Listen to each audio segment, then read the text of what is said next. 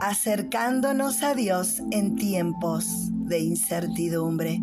En la Biblia, en el libro de Romanos capítulo 8, versículo 24 y 25 leemos lo siguiente. Cuando fuimos salvos, recibimos esa esperanza, pero una esperanza que se ve no es realmente una esperanza. ¿Para qué esperar lo que ya se ve?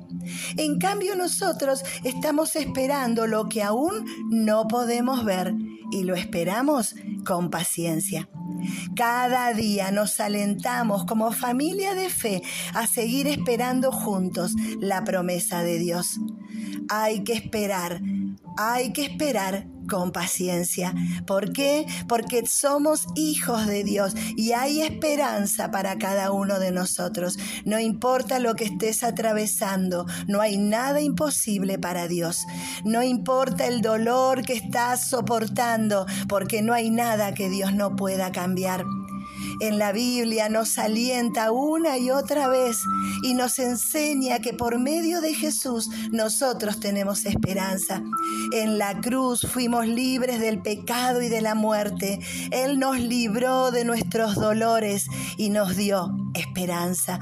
Por eso, aunque no cambie ya la situación, aunque no veamos respuestas inmediatas, aunque no veamos que se transforman las realidades rápidamente, podemos seguir esperando con paciencia.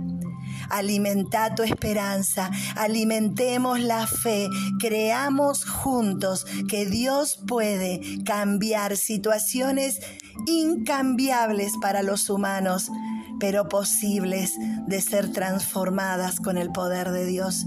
Seguí creyendo, seguí confiando, porque Dios se alegra en tu fe y Él es fiel y no te dejará solo. Dios está a tu lado. Dios quiere caminar contigo y atravesar este tiempo de incertidumbre, cuando no sabemos qué paso dar, qué respuesta dar, hacia dónde ir.